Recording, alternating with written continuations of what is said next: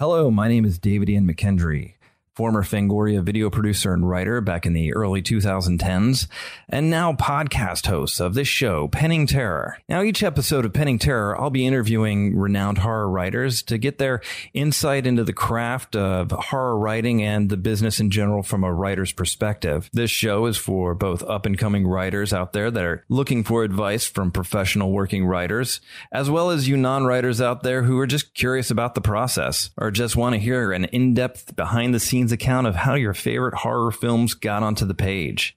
Whatever brought you here, I hope you enjoy the show and that you walk away with something useful from it. And now on with Penning Terror.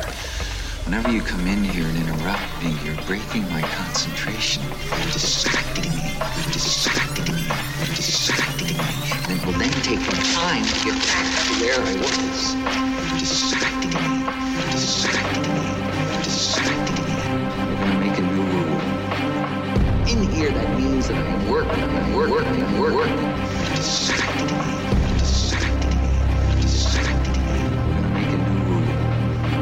A. In here, that means that I'm working.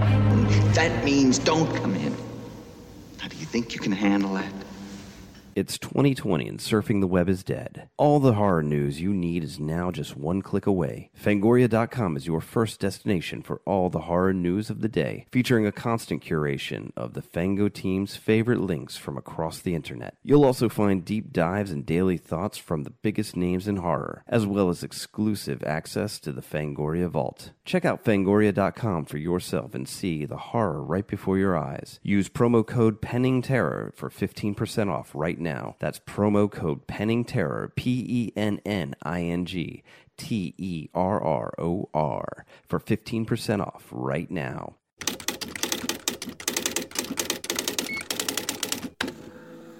Hey, gang. Today on the show, we've got Simon Barrett, uh, writer of A Horrible Way to Die, You're Next, and The Guest. You also remember his work from the VHS series and ABCs of Death.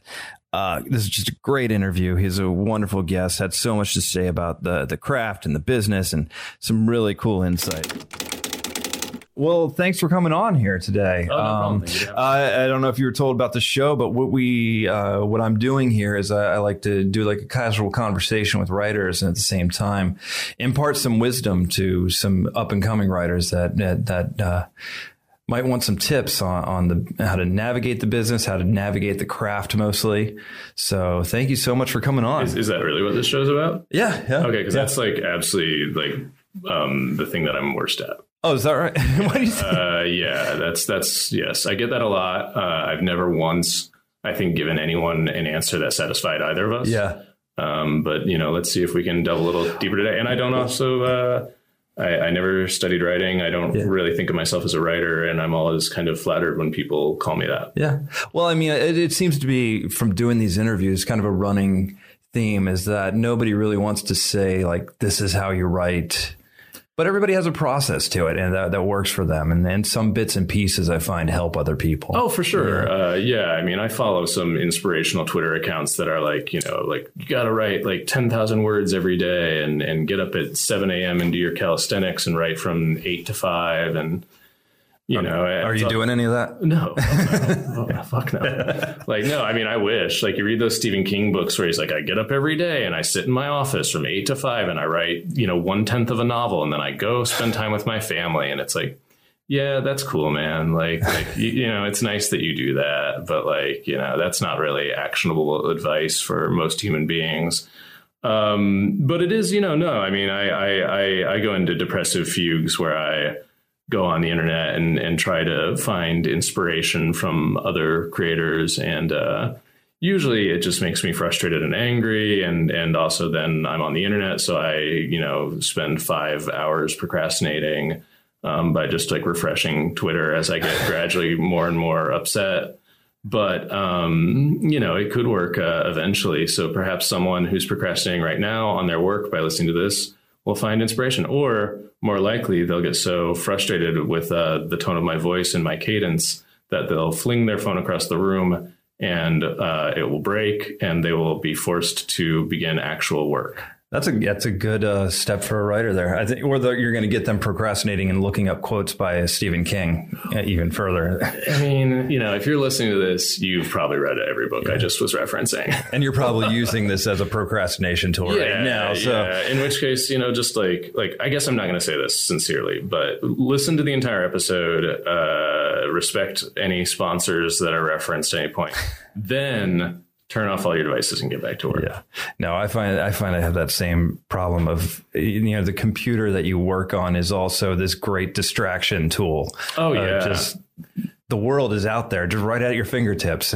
yeah, I mean, you know, look, you know, the the the pitfalls of modern technology are something that we complain about a lot. But when I think that my like my favorite novels of all time are written on a typewriter, yeah, uh, without any ability to just like scroll back and change a character name or be like, oh, like wait, this story is going in this direction, mm-hmm. so I need to go back and change those like five scenes. I mean, the way that I work is so based on the uh, the notion of of everything being you know adaptable. Uh, I don't tend to outline um, unless I'm being paid to or or forced to for some reason. Mm-hmm. Um, you know, I don't tend to do a lot of planning, but I tend to write my endings 1st mm-hmm. uh, and and then build towards those endings. Is, is is it tends to be one of my I, I don't actually know anyone who specifically writes the way that I do, but but that's my version of making sure that I have the script incredibly concrete in my head before I really get to work on it is I write my like last 20 pages or last or last three pages depending on the project first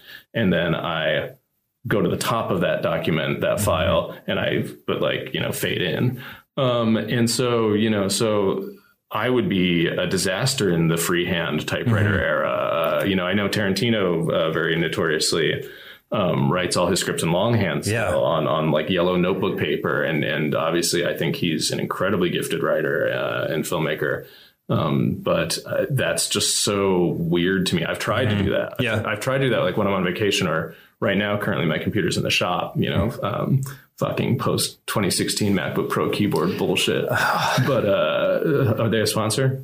No, Sweet. no. Okay, so so uh, computers we, we do this on uh, we do this on uh, MS. So oh, perfect. I haven't had a computer now for going on a 96 hours, which is crazy. Yeah, given kind of how much stuff I'm working on, it's it's really been uh, shocking how how kind of uh, impotent and vulnerable I feel like without the ability to like, you know, work on all the things I'm working on on anything other than my phone because I don't own a tablet for reasons that I, I might need to examine.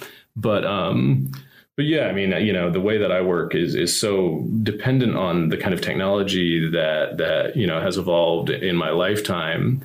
Uh, software programs that make screenwriting incredibly easy and so on. Uh, and I can list my faves if, if anyone has any interest in that. People mm-hmm. do ask me that question. I don't know why they're all the same, right. but but you know I do have opinions, I guess, because you know you can't not. Uh, but mainly it is like now that the internet is a thing and social media is a thing and you know these websites are extremely designed to keep us uh, refreshing and re-clicking sorry mm-hmm. uh, you know we found out that you know the emotion that triggers the most uh, immediate response is is anger and outrage, mm-hmm. uh, and and so you know, and I'm as susceptible to that as anyone. I, am self aware of it, but that doesn't mean I am invulnerable to it. Uh, in fact, uh, I'm quite vulnerable to it. so uh, you know, I I will uh, get stressed out, and then the day kind of vanishes. But you know, look, procrastination is is just um, you know uh, another kind of weird form of, of insecurity and self harm, and and so I think that's kind of the more interesting conversation to have. Mm-hmm. Is is the thing that's preventing you from writing is uh, largely you know like not like so much insecurity or these specific things that people talk about, but it's it's just like depression, really. Mm-hmm. Um, and that that uh, that is more interesting to me. Um, is the way that that kind of particular feeling of of insecurity of will this be as good, you know, once I execute it as I as I need it to be, as I hope it to be, as the people who are paying me to write it need it to be. Um, the way that the vulnerability of that emotion is so easily uh, diverted by a 20 second clip of a dog on a treadmill uh, and and then you find other 20 second clips of other dogs on treadmills and then you're like, this is extremely good shit, and then uh, two months later, uh, you haven't done anything. Right. So you have to kind of feed your brain something else, or it's just going to devour itself. Well, you just have to get to work. Yeah. Uh, you know, I, I do think probably the best advice that any writer can give another writer, and it's the most cliched and it's the most frustrating, and I don't do it, uh, is to write every day. Whether it's just one word. I think who is um, someone? Uh, there's an author, Terry Pratchett, I believe. Uh, kind of notoriously is like in the Stephen King camp, but but on a different level in that he writes 400 words every day. Uh, 400 words is an extremely achievable goal. That's that's like that's like two tweets. Yeah. you know, like like that's that's that's you can handle that. 400 words every day is actually uh, kind of interesting. Um, you know, I, I I think that's kind of an interesting thing because if you set your goal that low, the interesting thing about it is you'll write you'll obviously write more than that.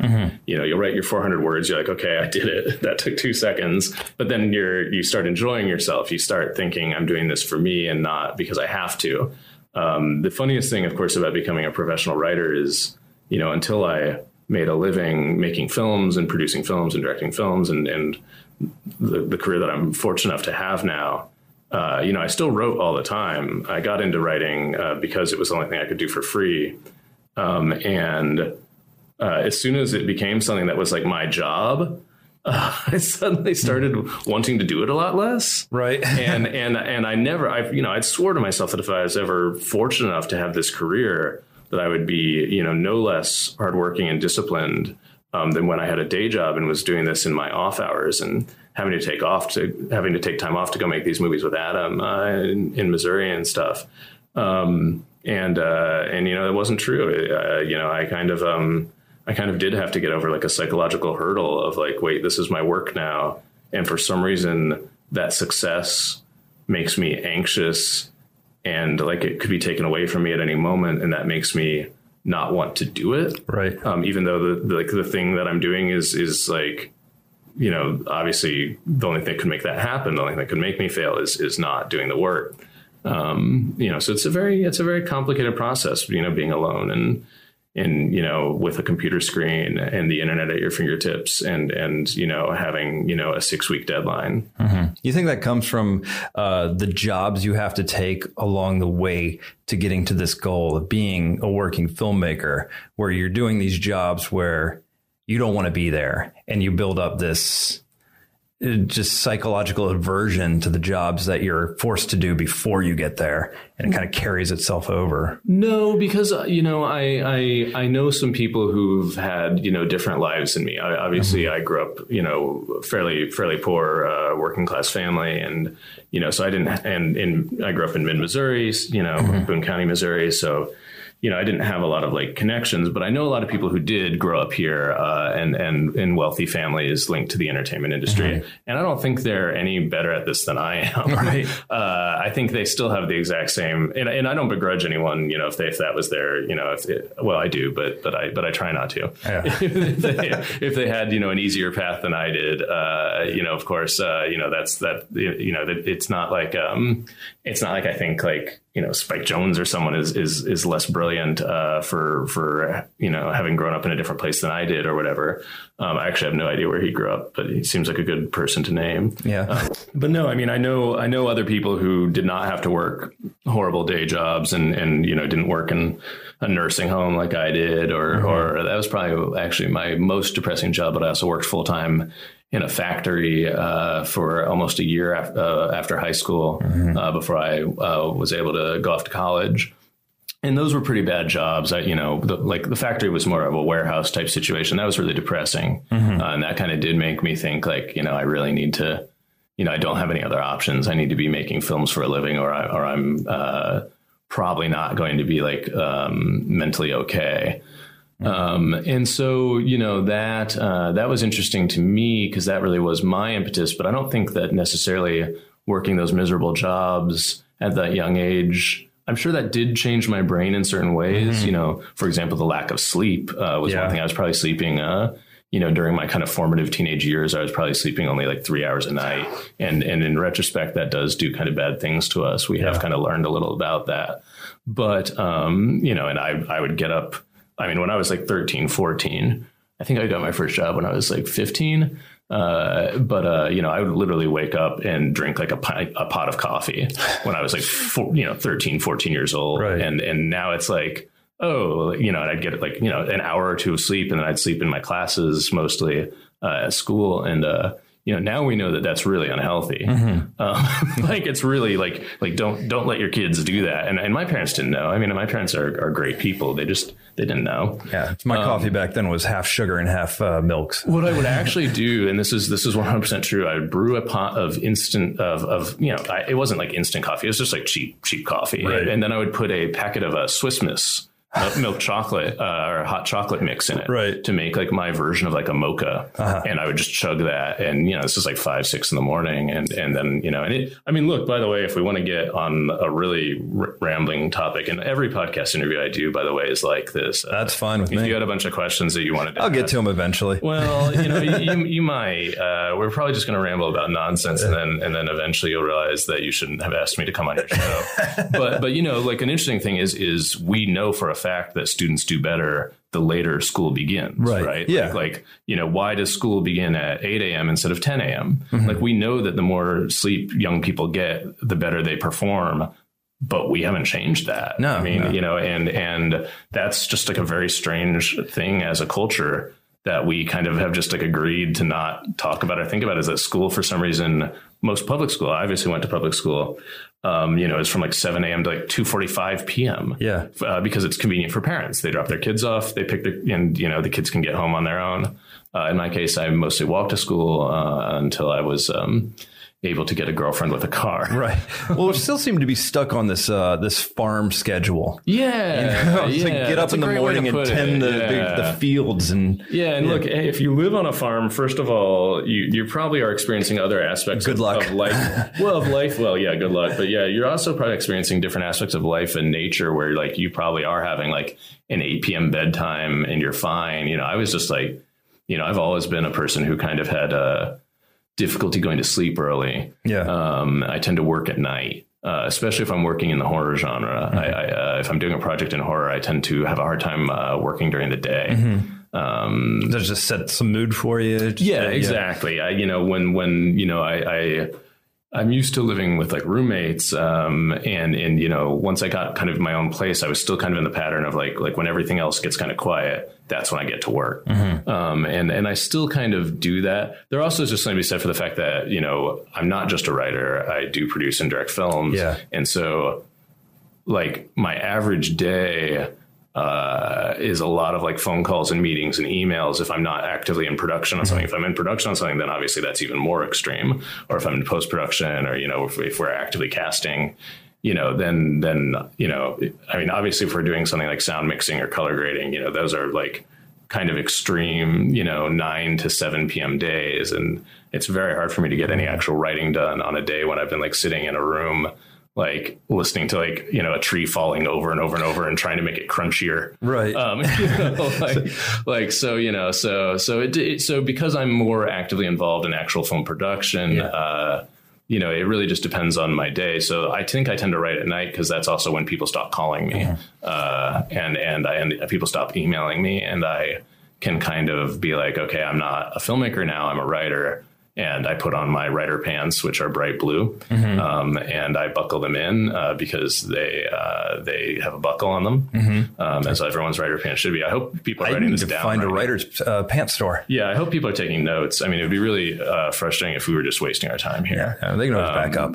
well, yeah, good point. They can always rewind. So rewind and really pay attention to what I just said Writer's pants. writer's pants. And, um, you know, it, it, it really does, you know, it used to be like in my 20s, you know, I'd pour myself a, a glass of whiskey and, you know, and, and you know, uh, The Bukowski method. yeah. And then, you know, once I hit 30 or so, that didn't work. Right. anymore. yeah. Uh, that didn't help. And it- it's very likely that that never worked. Uh, and in fact, uh, never led to any good quality in my scripts. But, uh, but, you know, that was kind of how I would, uh, get over the stress of the day, especially having a day job that was fairly stressful. Uh, and which, um, yeah, uh, having a day job for 10 years that was actually pretty stressful, you know, being able to kind of relax myself um, and, uh, and switch brains into kind of a creative gear, I, I did kind of need, uh, well, I wouldn't say I needed booze, but I would say I, I, I chose to consume it mm-hmm. uh, pretty much daily. And then uh, that's not necessarily a good pattern. So you need to kind of find other ways to to do that. Obviously, right. otherwise yeah. you will. Um,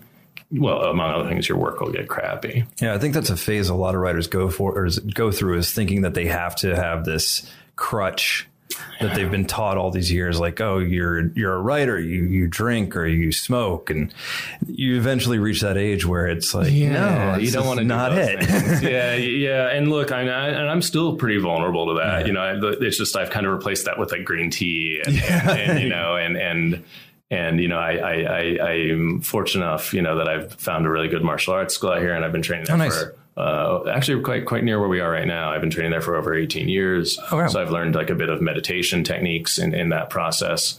Um, what, what, style are you? Uh, uh, I teach I teach mostly actually the Tai Chi classes. Oh, cool. Uh, Yang style, nice. Kwang Ping style, and uh, Chen style Tai Chi, and okay. I, and uh, also water boxing, Liuhebafa. Uh-huh. Um, but we, but uh, my like black belt degrees are in uh, Kempo Karate, Southern nice. Shaolin, uh, Kung Fu, and uh, Lima Lama. Yeah. And then I do have a black sesh uh, in Tai Chi, but I don't really like even. I think even like my teacher doesn't really like doesn't like know quite what that means. Right. That's just like when you become like an instructor. It's like like what yeah. you know. We do teach combat Tai Chi, but it's like how do you become a Tai Chi black sash? Yeah. You just like are, are, are mellow enough. Yeah. You know, that, yeah. So anyway, so I do so so you know so those are kind of interesting uh, martial arts to train in. Yeah. But but that's also um, that actually is serious advice that I give to most writers, which is like you kind of need to have something physical. Yeah. Um, that that helps you deal with stress and anxiety. Uh, I, martial arts obviously is for a very specific mentality yeah. and, and, and individual martial arts are, are individual, you know, are themselves obviously very different, but you know, rock climbing, jogging, hiking, yeah. you know, yoga, all these things are great. Um, and, and that's what I really recommend because otherwise it's very easy for your body to decay. Mm-hmm. Um, also, uh, I'm a big believer in like get dressed properly. Yeah. Even if, even if you're not leaving the house. Yeah. Like don't just like wear like your sweatpants and and and like socks. Like like you know, fortunately now I or fortunately uh, it should be in air quotes, but fortunately now I have a dog uh, who forces me to to go outside several times a day. Yeah. Um, you know, when I'm really on like a writing jag. Uh, so that's so I have to you know, be somewhat presentable or I'll feel ashamed because I live in a neighborhood with a bunch of attractive people and I always feel like a weird ghoul. Yeah, no, I discovered uh, Krav Maga about six years ago. Mm-hmm. Yeah. And it's, it's been my replacement for that mentality of having to numb yourself. Just having that exertion of activity i think it really it takes away the distractions in your brain and gets you to focus. It does I but i mean even just beyond that you know like like i i tend to so i, I have in my home office which i've only had for a few months prior to this uh, throughout my life i've lived in uh, you know for the last 16 years i lived in a one bedroom apartment. I would just kind of write at like my kitchen table or on the couch um, and now I have an office uh, for the first time in my life and career.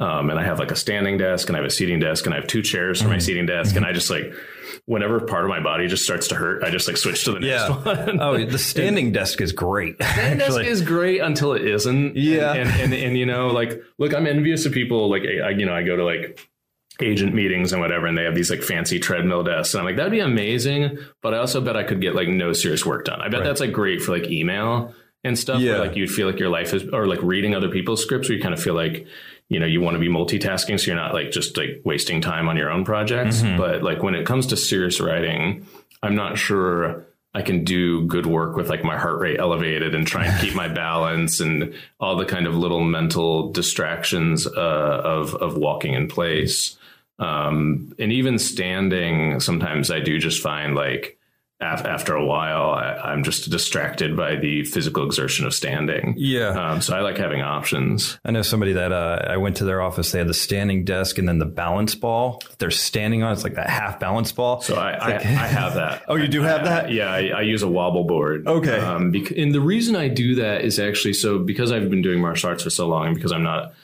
otherwise, um, you know, a, a particularly athletic person, uh, certainly not in my like genetic makeup.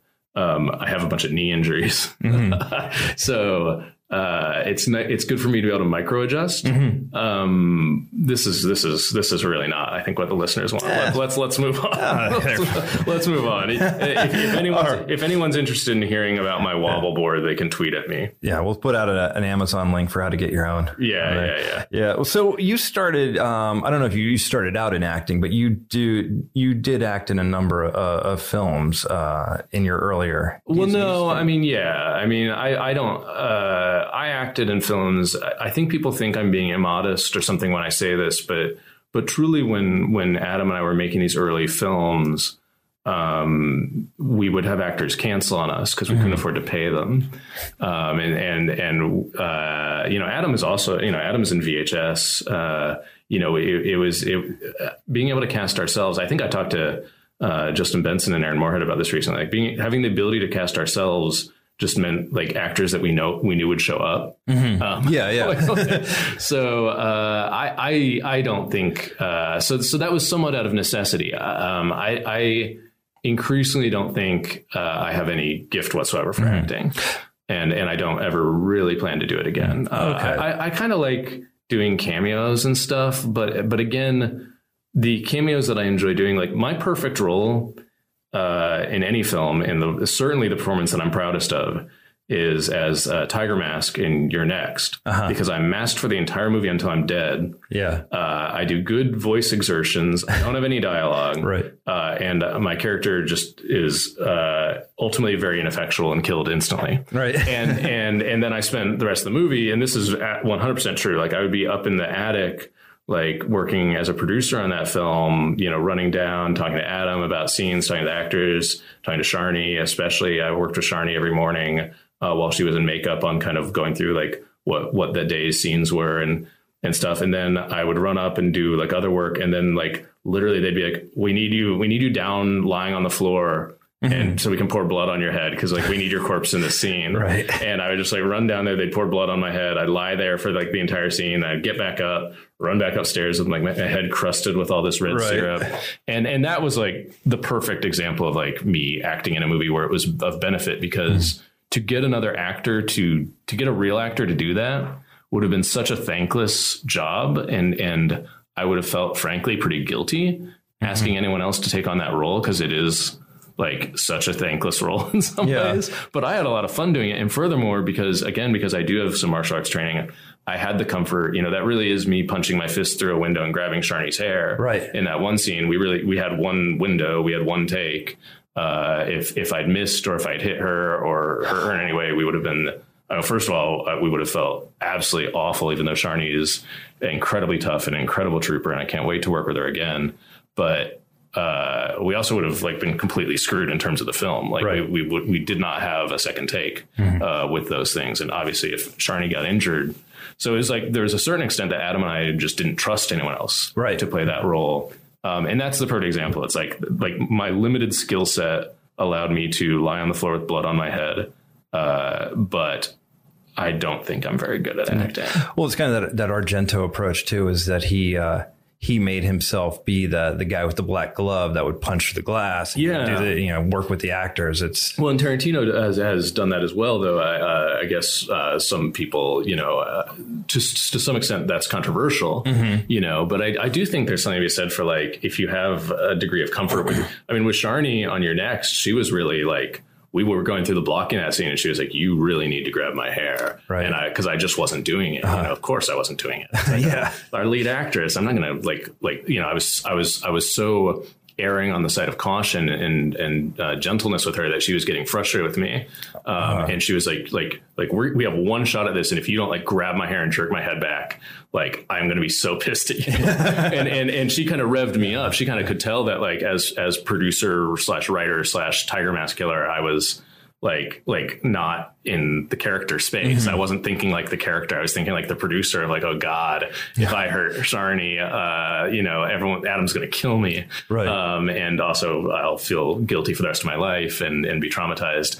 And uh, she could so she kind of had to snap me out of that with like a bit of a like like pep talk of like like no you have to do this uh, or or like or we won't get it right and Right. and you know that's I mean look that's kind of it in a nutshell really is I think like the kind of mentality the kind of self consciousness and self awareness that makes a person a good producer writer director um, often is kind of at odds with the ability to just immerse yourself in a character and think that the, that character's thoughts and feel that character's feelings and then go back to like waiting in your trailer that like the greatest actors just somehow have. Yeah, Uh, Working with, you know, people, I, I've had the privilege of working with several great actors, but you know, like someone like Dan Stevens, who you can just put the camera on his eyes and it's almost like um, you can just see that he's thinking what the character's thinking and it's almost unclear what he's even doing physically to articulate that but you know you just realize that like certain actors are at such a level. I would say Amy Seimetz joe swanberg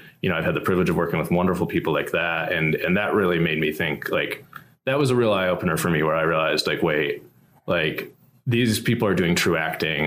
Mm-hmm. I'm a clown, like doing pratfalls, Right. And and that is probably, you know, if if if I, if I ever do another project where I can't get an actor to show up or I need a clown to do a pratfall, I'll I'll, I'll put myself in, Right. You know, put me Yeah. in, put me in there, coach. But like, but I, uh, but it, in general, you know, you'll notice that once Adam and I got budgets, we stopped casting ourselves. Right. We're not in the guest. yeah. Like people, Yeah, people yeah. kind of were like, why aren't you guys in the party scene in the guest? And we're like, because we had better extras.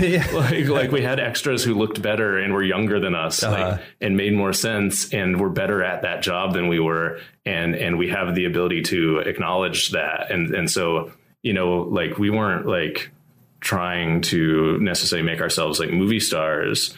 Uh, we were just trying to make movies. Right.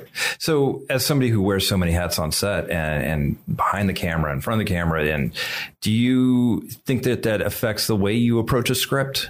Uh, just that you Yeah. know it's how it's laid out. That's a great question, uh, and and and I actually wish people would ask me that more often. So thank you very much, because I do think probably if I if I can point to the one thing in my bizarre career that like that I do kind of have I think a unique perspective on, it's that I have always you know I didn't major in writing. I actually majored in cinematography when I finally went off to college. My degree is in cinematography.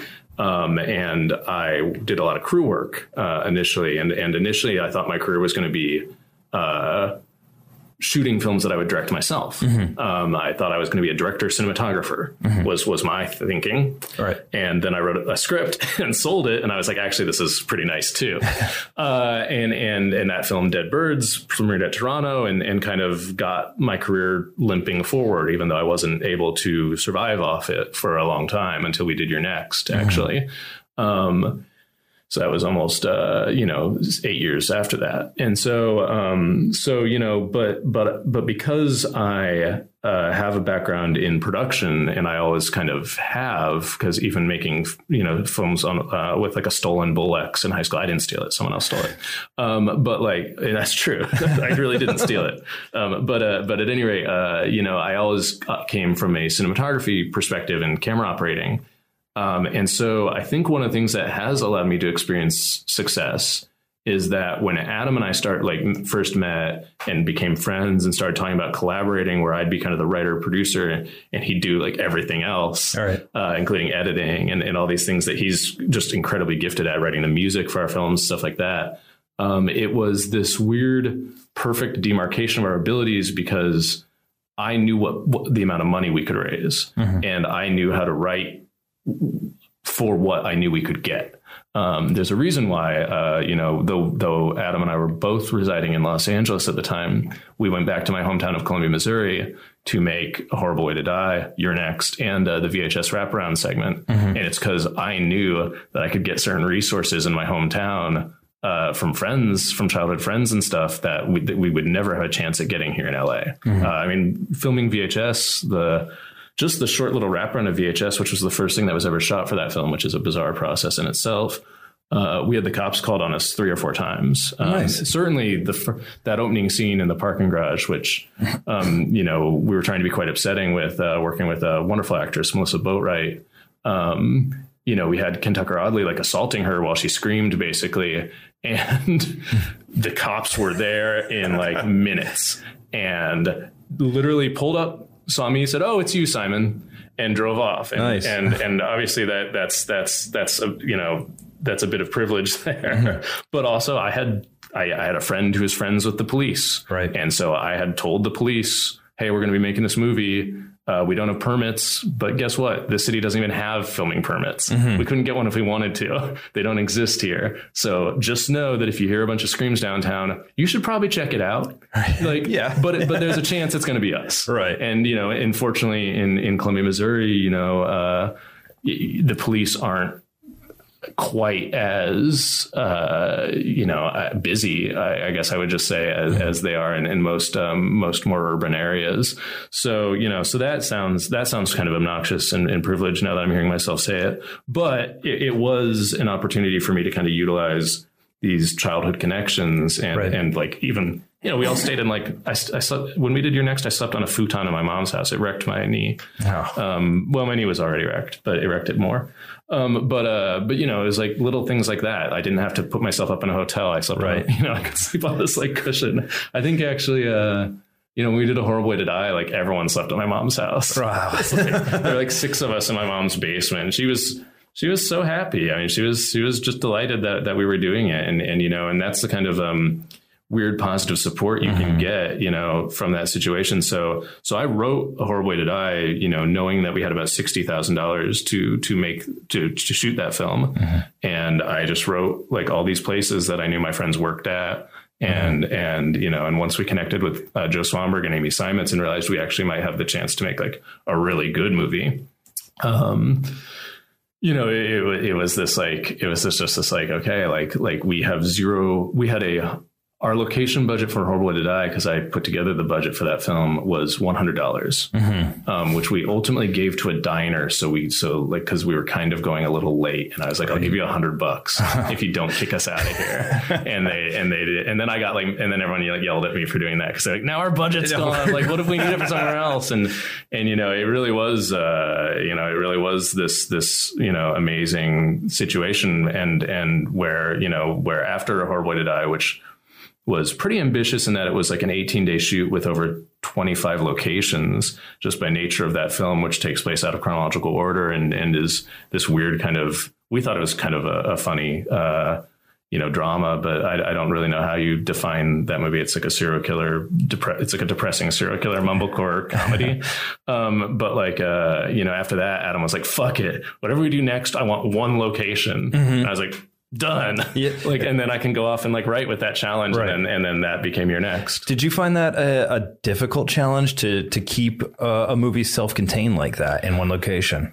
No, you know, um, I love, uh, you know, like, like I'm a huge fan of, of, old fashioned murder mysteries uh, agatha christie Georgette Heyer like like i i, I devour that stuff um you know to you know up to obviously dashiell hammett raymond chandler like classic writers like that Carroll John Daly um, and so uh, that actually was very much in the wheelhouse of kind of what I wanted to be doing anyway when Adam and I started. You know, You're Next came about for two reasons. Uh, you know, at that point in our careers, we were just broke. Um, Adam was living on my couch for most of that time. Uh, he, he didn't have a car. I was driving a used uh, Ford Escort that I'd been driving for 13 years at that time. Um, and we were just like, what can we get into festivals? Like, what can we sell? Like, Right. like we were really not thinking like, what do we want to do? But like, what should we be doing to to get to get like our careers where like other people's careers are? And you know, we just kind of saw that that you know, going to festivals is a horrible way to die. Um, you know, the the story I always tell is is we premiered uh, at Toronto, Horrible Way to Die premiered, and we were by far the cheapest movie at that festival. I think the next cheapest was like Monsters, Gareth Edwards' film, which was like five hundred thousand dollars, and we. At that time, I think A Horrible Way to Die had total cost maybe seventy five thousand. So we were very fortunate to be mm-hmm. there. But I mean, even getting our cast there was like our cast didn't have money. We didn't have money to fly them. Mm-hmm. You know, I, I, our cast drove. A lot of our cast drove from like Missouri up to Toronto. Mm-hmm. Um, which is not a short drive. And so, you know, we were still there, like like like sleeping on floors and stuff. And we, you know, the story I'll say is Horrible Did I premiered right before Insidious, and I'd known uh, James Wan and, and of course Leigh Whannell for a couple years, not not intimately, but you know, we, enough to say hi to. Right. And and um, and so I was able to get into that, and just seeing the crowd response to Insidious versus the crowd response to A Horrible Way to Die was such a startling, like the silent disappointment that the audience like greeted A horror way to Die with versus the like riotous screams and applause of Insidious. Like I was just sitting there, I was like, this is this is what we need to do next. Right. Like uh, every fest, every major festival, Sundance, Cannes, Toronto, uh, South by, you know, they all have a midnight section. And realistically, how many good good midnight movies come out a year? Like, because all these festivals, I mean, don't even get me started on a festival like Fantasia, which goes for like a month. Right. Like, Yeah. like you know, all these festivals run for about seven to ten days, and they all have a midnight section, and which means there's a massive market in major film festivals for about 30 or so midnight movies. And there just aren't that many good midnight movies because a midnight movie is a very specific thing. It has to be fairly short. I mean, Toronto has even kind of opened up its definition of midnight madness uh, now that Colin Geddes has stepped down and Peter Kuplowsky stepped up. Uh, in that they're inviting movies like Bodied and The Disaster Artist, which are kind of midnight movie adjacent but play well to a crowd. Um, you know, just to give themselves, I think, more of a variety. You know, they they they closed down the Vanguard section, though now I think they've replaced it with something similar. But that was a section of Hard Way to Die premiered in, and so I was looking really at the festival market um, and what I felt like people weren't doing, um, and, and what there was like an appetite for because realistically, I think only about five to ten good midnight movies come out a year, and I'm talking worldwide. Like, and so these festivals are always eager for this stuff. So we, so Adam was like, we need to do, you know, a, a big midnight movie. Or I, I kind of, I think maybe I said that to him, and I was like, that'll take us to the next level. Like, we, we need, we need to deliver what people wanted a horrible way to die to be based on our body of work. Uh, not that anyone really gave a shit about us at the time, but like, you know, we were kind of thinking like, what's what's the next thing? And and so when he's kind of started talking about like Ils and the French movie Inside, uh, l'intérieur, and and like Martyrs, and of course also um, Strangers. You know, I was like, I have, I think maybe a different take on this, but like that's very much something that excites me. Is is people in a room just talking uh, Right. is is the easiest thing to write. That's why you know that's, that's hateful eight, right? Like, you Yeah. know, that's like the that's the fun stuff. But again, because um, because and then there were none uh, is is probably you know the book I read the most as a child. Um, you know, I, I kind of had that structure in my brain, and and you know we talk about this a lot on the commentary for You're Next. But originally, uh, that movie ended with the cop played by Calvin Reeder uh, shooting Sharni's character in the head. She dies. And then he goes in and, and the, the axe trap kills him. So the whole joke was there were 16, there were 16 characters in the movie and they all died on screen. And when the cops showed up, they just find a house full of dead bodies and have no idea what should happen. Now we kind of realized really quickly, and, and I give our producers, uh, Jess Wu and Keith Calder, a lot of credit for this. Like basically, as soon as we started shooting, they were like, "We can't kill Sharni's character," and I was like, "You're absolutely right." Like, like what when what was funny on the page it's like the ending to Get Out, right? The same thing they did. The, Jordan Peele did the exact same thing with Get Out, where originally he, uh, the main character was shot by the police at the end, and I get what he was saying with that, and but also after watching that character go through that hell mm-hmm. and escape and succeed, I don't want to see that. I want to see him live, Right. And so it was the same thing with You're Next. We realized quite quickly that Sharni, Sharni's embodiment of the character of Erin was so relatable and likable that everyone in the world would hate us if she died at the end. Mm-hmm. Um, and uh, so that was a quick rewrite. Though we did shoot it both ways at Yeah. my insistence, and I was wrong. that was a waste of time. We should have just the ending. The, the the the happier ending was clearly right. Not that it's too happy an ending. Has that ever happened to you during the the writing process? Because you say you start from the ending and and work towards it. Have you ever had the the ending change on you while you're writing? always, always, yeah. Uh, look, this this to me is a metaphor for film directing, mm-hmm. which is you should plan as much as possible. You should shot list if you if you can afford it, and if you have the ability, you should storyboard. You should always be on set with a highly detailed plan that you can fall back upon, but you should also be completely open and spontaneous to anything you see that's better than what you had planned for. Mm-hmm. Like if you show up and you're, you know, it's it's the perfect perfect example is you know I wrote uh, a film that uh, I was going to be shooting later this year. I don't know. I don't know now if that's still happening. That I was going to be directing, and I'd written several scenes in a location that we just couldn't find. But we found other locations mm-hmm. that look cool and actually look better. And then I'm like, well, if I restage the scene this way, and you know, similarly, like when you're working with actors, you should be open to you know in blocking, like what what are their instincts? What's their what's what improvisation are they doing? Like, is this better? Mm-hmm. Um, you should always be open to shooting the scene in a different way. If suddenly you realize there's an opportunity for things to improve, and and and you know, and I think writing is kind of the same way. Mm-hmm. Like, you should always have a plan. Uh, if you don't have a plan, it's really hard to, I think, write in a sophisticated manner um, in terms of at least uh, having an intricate narrative. Uh, even even even thematically or tonally, I think it's hard to do anything complex if you haven't given it a lot of thought and a lot of planning. So almost 100% of the time, I write my ending first, then I go back to the top of the document, start with scene one. Sometimes I'll jump ahead and write a scene if I just happen to have that dialogue clear in my head. Mm-hmm. Um, I'll keep, you know, sometimes I'll have three or four different files open on my desktop um, you know, jumping between them, like adding scenes to mm-hmm. cutting scenes, but maybe I want to put the scene back in. Um, and 100% of the time, by the time I reach that ending, I change it. Right. But just knowing that I have that ending there, first of all, it makes me feel more confident. Mm-hmm. I'm not, I'm not just going down a path that I don't know where it leads.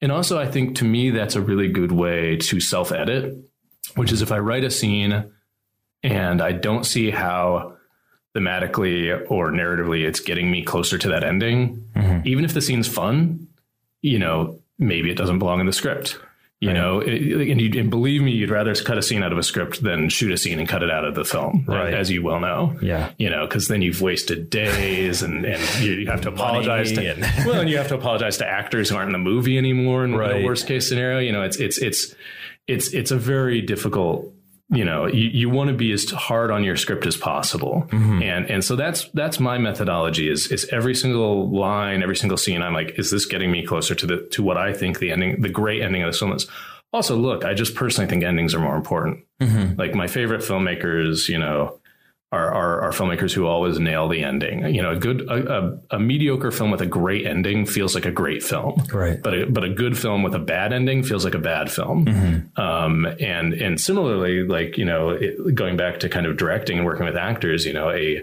a great actor can make a bad line work. And a bad actor can ruin a great line of dialogue. So ultimately, right. you know, you, when you're directing, you have to be really beholden to their process, whatever it is. Mm-hmm. So that kind of spontaneity, like yeah it's it's structure it's spontaneity but with a f- structural foundation mm-hmm. is is i is the methodology methodology. Oh geez i feel sorry for anyone listening to this. I'm, I, I, I apologize. Uh, you know look it, it, that that i think is what i would recommend for just about any artist in any medium is is you know know your structure know your foundation but be open to discovery. Right. If you're if you're painting a painting, you know, like I think Adam was telling me some story about like Francis Bacon. Anyway, I'm not going to okay. ask ask your question. Do a look up Francis Bacon. Yeah, yeah, yeah. And, uh, so uh, moving on to something like uh, Blair Witch, mm, where you're mm. writing an existing property. What is the the way you enter into that, where you already have kind of a, a background?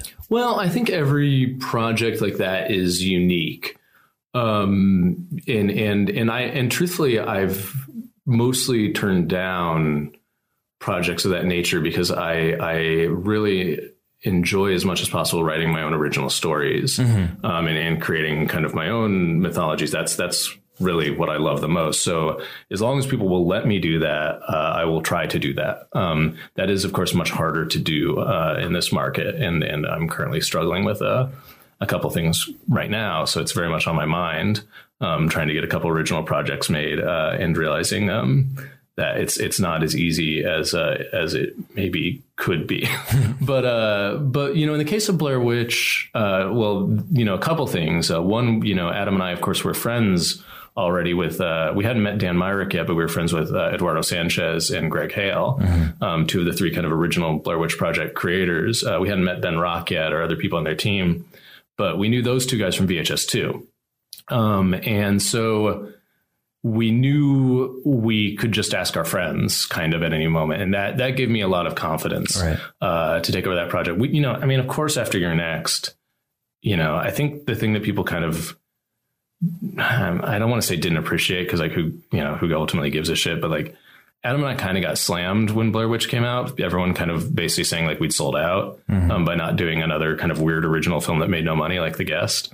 Um, but I mean, we'd been offered so many horror remakes that had come and gone, including films that made a ton of money that we turned down just because we were like, this just isn't creatively exciting to us.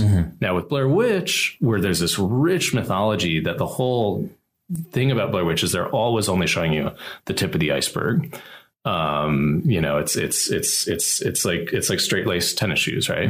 Uh, you know the, the, that that great Y line about like uh, you know a complex structure underneath, and and so I thought that was really exciting, you know, and especially as a f- huge fan of the original film. And yeah, I'm just gonna say it. I don't like Book of Shadows. Like that movie sucks. Like you're all wrong. Oh my god, I actually like that one. No, no, it sucks. It's terrible. And and and uh, and so you know, and obviously Joe Berlinger can can think what he wants about our film too. Uh, you know, it's a matter of opinion. Right. But I was really disappointed by that fucking movie when I went to go see it in theaters. And uh, so you know, we always kind of you know, it was literally like we were at Sundance with VHS two, pestering Eduardo and Greg about when they're going to do more Blair Witch stuff, and then you know, about a month later, Lionsgate gave us a call, and and so so that was that was less like that was a really good project for me to do as my first like real adaptation of existing material because I had a pre-existing relationship with the original filmmakers that gave me the confidence that if I you know was doing anything original or or changing any of their ideas I could just ask them if it was okay and they would tell me because they're honest people uh, and furthermore it was a mythology that I loved and had researched a ton but also, you know, when we signed up for that project, uh, something people kind of don't realize about these jobs is, you know, Lionsgate had uh, already put a lot of thought into what they wanted the movie to be. Like, it wasn't like Adam and I sat down and were like, okay, we need to make another Blair Witch movie. What is it? Lionsgate knew pretty much like who they wanted the characters to be and what they wanted the story to be.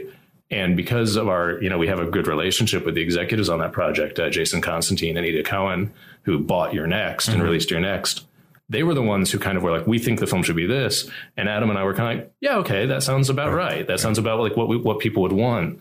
So when I signed up for that project, um, you know, they had, they had like, you know, like all these studios have these internal documents. And especially if you're doing a Marvel movie where they've already prevised half the film before they even hire a writer or director, you know, you, you kind of come in and, and you, it's not like you're, it's not like you don't have creative autonomy, uh, Lionsgate actually gave us a ton of creative freedom to change, to make changes, and and you know we just had to kind of prove to them why they were good. But they really had a pretty, they had a document with a pretty tight idea of what they wanted that story to be.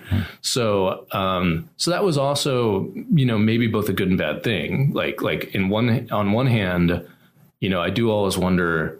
You know, if, if someone just told me like you're making another Blair Witch film, what is it? Would I have followed the structure of the first film so precisely? Um, I don't know that I would have. Maybe I would have tried to find a different way to tell that story, you know, from a more peripheral character or something, you know.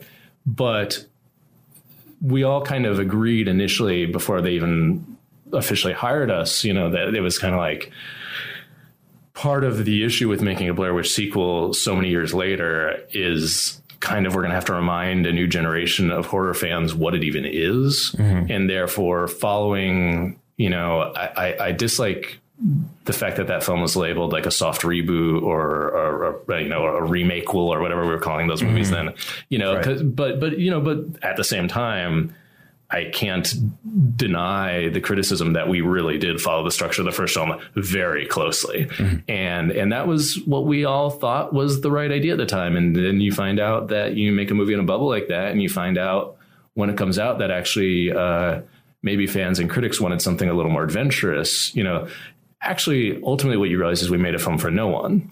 Because the Blair Witch fans who were excited about a new Blair Witch sequel wanted something different and unexpected from us and everyone else didn't give a shit. And so we thought we were making like a mainstream movie for that would please the fans by having all these, you know, kind of uh, you know, what we thought were very intricate references to the mythology that unfortunately because we didn't explain things very well people just kind of misunderstood mm-hmm. and took very literally in a way that we actually weren't expecting which uh, that's our fault for sure and some of the credits are wrong like there's a credit that says like blair witch arm which just confuses people because of course we did not show the blair witch in our film uh, mm-hmm nor did we think that was something that would even be possible given our understanding of what the Blair Witch really is.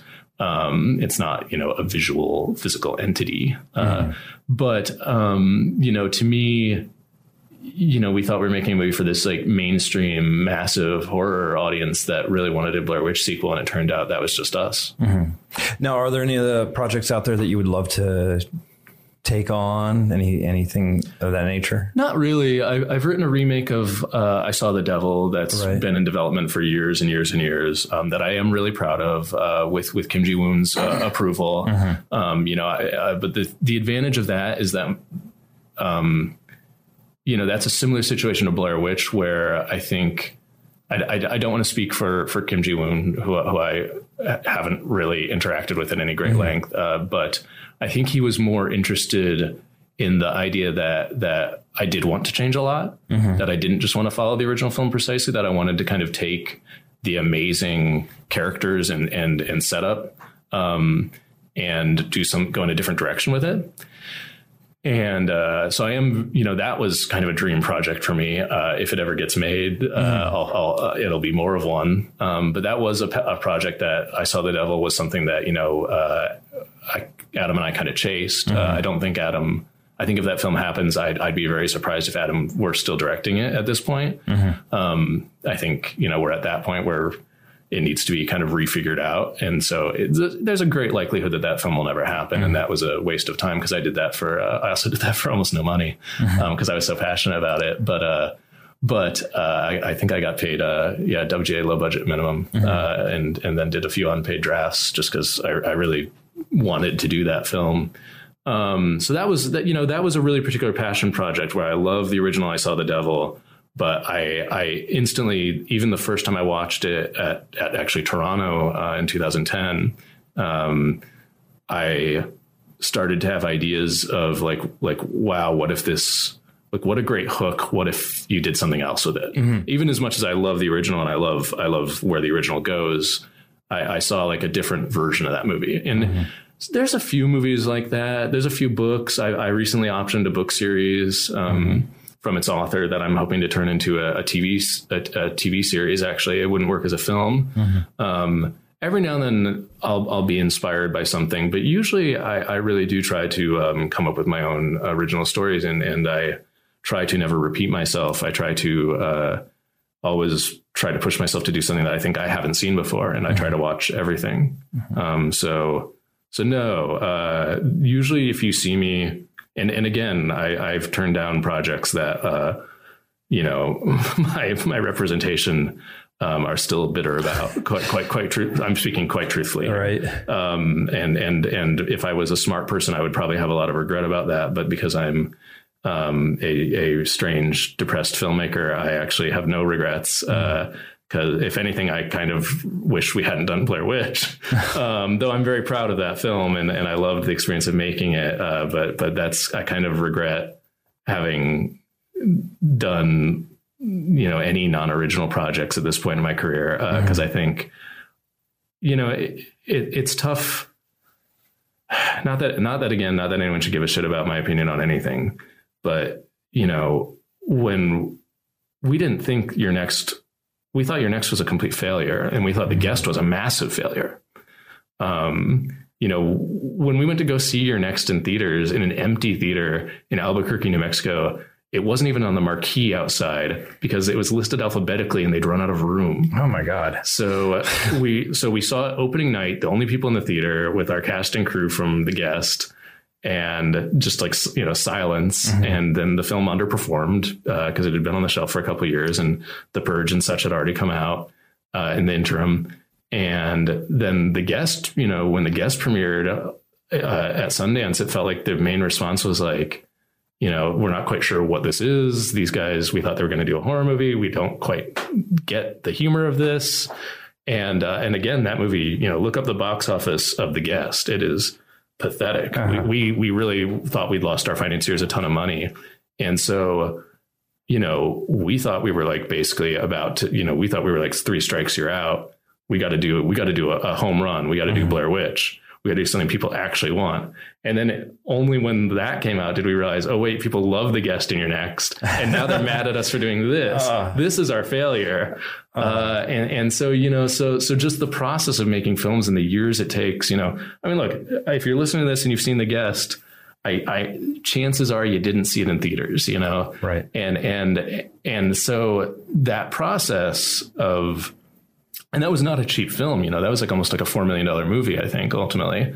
And you know, so so so it's easy to second guess yourself, especially I think coming from you know a working class background where I, I think you know I do always have this sense that I'm extremely fortunate and also I, this career could be taken away from me at any moment, in which case I have nothing to fall back upon because I have no skills mm-hmm. and I can barely interact with other human beings as, as, you're discovering now yourself. and, you know, I'm fine when I'm working. I'm fine directing actors and talking to executives, but uh, otherwise I'm just like useless. Uh, I, I, you know, I, I, I'm just not like a talented person when it comes to like, I don't, what am I supposed to do? Graphic design? I don't know how to right. do that. I don't have any skills. No, my job before this was working at the post office. I, that's not where I want to go. That back. sounds like, and that sounds like a fucking great job to me. I'll tell you, I applied for the post office uh, at, when I was uh, like 19 or so before I went mm-hmm. off to mm-hmm. college, um, and I, I, was only in college for a couple of years, uh, but uh, but I they turned me down. oh, I couldn't get I couldn't get in there. Well, before so, so, so you know so look I yeah I, I completely hear you and and you know and so yeah, I mean it's it's a tricky one. It's a tricky one. Uh, you know, if if if someone were to offer me, you know, just the right thing, I would I would do it. But I mean, you know, it, it really would have to be just right. Like mm-hmm. like Blair Witch was a magical. As much as everyone didn't like that film and didn't like us for doing it and didn't like our commentary track, which is, you know, actually uh, our commentary track's awesome. Um, and if you watch the Blu-ray, it also has a two-hour making of documentary that answers all your questions, which no one bothered to watch. Dread Central, um, and uh, you know, and so so it wasn't like we were actually being jerks. We were we were we were kind of making a joke, but um, but like you know, it, Blair Witch was a magical series of circumstances with uh, our friendship with the filmmakers and our passion for that material. And I saw the devil, very similar thing. Love the producers involved. We were able to bring uh, Keith Calder and Jess Wu onto that project. Um, and you know, and, and uh, just again, our passion for that film, you know, really drove me to to I think do something different. But you know, in this book series that I've optioned, which I I, I don't think I should talk about quite yet. Um, you know, again, I not only love those books, I love that author, and and I'm excited to like bring his work to a wider audience if I succeed, which you know, is always a, a flip of the coin. But uh, but yeah, it, it, has to be really really special for me, I think, to engage with someone else's uh, creative ideas right now. And it sounds like it's important to you to get that uh, uh to work with the original content creators mm-hmm. in there. Well, yeah, because I, I, guess I consider myself an original content creator, mm-hmm. and boy, I uh, actually I wouldn't actually if anyone out there wants to remake uh, any of my films, actually I don't care. You can go do that, but well, you can't probably legally because like Lionsgate owns them and such. Probably work out the details. Yeah, first. work out the details, but like, but yeah, if, if like if there was going to be, for example, like a Korean remake of You're Next, uh, I would just be like the first to see it in theaters. Oh I, yeah, I would, I would, I would not have, I would not need to have any uh, input on what they were doing. Um, you know, so you know, look, it's it's really tricky uh, it, it, I, you, I think the creative, I think you really have to respect the original fans, and the easiest way to respect the original fans is to make sure the original creator uh, is interested in what you're doing. And and you know, look, um, I, I, watch a lot of anime and I read a lot of manga, uh, and you know, and and like that is, I think, the perfect like lose lose of of adaptations right now because mm-hmm. the fans don't want it um, it, it, gets caught up in a kind of whitewashing debate, which is very complicated.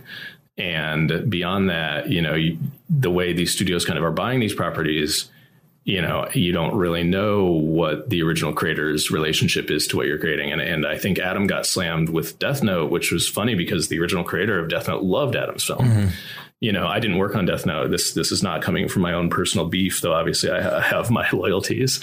Uh, but but you know, that was that to me was a kind of interesting situation where Adam did something uh, radically different that I think he thought was commenting on kind of fandom in a way, and uh, people were not happy. And and you know, and look, I, I don't want to. I'm not in a position to really discuss that uh, in any detail because I don't fully understand it. But um, but you know, that's a really good example of like you know you just can't win uh, in in certain situations. Uh, so I, I I'm very cautious. I think the original creator has to be respected first and foremost. Um, just like I would want the option to be respected if someone were adapting my own work, and uh, and you know, and that's just kind of a, a, a no brainer to me of how to be polite. Well, I know you got to get out of here uh, soon. Here. Oh, yeah, so, yeah, um, yeah, yeah. Um, so, what can we look forward to on the horizon here? I don't know. I, I, I really have had some some ups and downs uh, this year. I, I'm trying to direct uh, a couple of features. Uh, I think I have one set up in the spring. Um, I had another project uh, called Seance, which is a murder mystery at a girls' boarding school that Adam's producing, but um, I don't I don't know if that's happening. Uh, so so we're kind of I'm kind of in a limbo right now, which is which is how I was able to do this, which is great. Yeah, well, we all know you're on Twitter now, so uh, Uh, yeah, we can yeah. follow you. Well, and uh, If my life goes well, maybe one day I won't be. Yeah. we're all looking forward to that for, for all of us. Wouldn't that be great? One day we can all get off social media. Uh, well, thank you so much for coming by. This has been great. This has been awesome. Oh, thanks for having Um, me. I appreciate it. Special thanks to Simon Barrett for stopping by and having a chat with us in the studio today. Thank you all for tuning in. If you like what you heard, please uh, subscribe for more and uh, be sure to check out all of Fangoria's other wonderful podcasts. And until next time, go write something. Whenever you come in here and interrupt me, you're breaking my concentration. Will then take me time to get back to where I was. You're distracting me. You're distracting me. You're distracting me. We're gonna make a new rule. In here, that means that I'm working. I'm working. I'm working. You're distracting me. You're distracting me. You're distracting me. We're gonna make a new rule. In here, that means that I'm working. That means don't come in. How do you think you can handle that? Penning Terror is a Fangoria Podcast Network original, produced and hosted by David Ian McKendry. Executive producers Dallas Sonnier and Phil Nobile Jr. Produced by Natasha Pasetta. Associate producer Jessica Safavimehr. Art and design by Jason Koslerich. Sound recording design and mixing by David Ian McKendry. For Fangoria, Brandon Wynardi.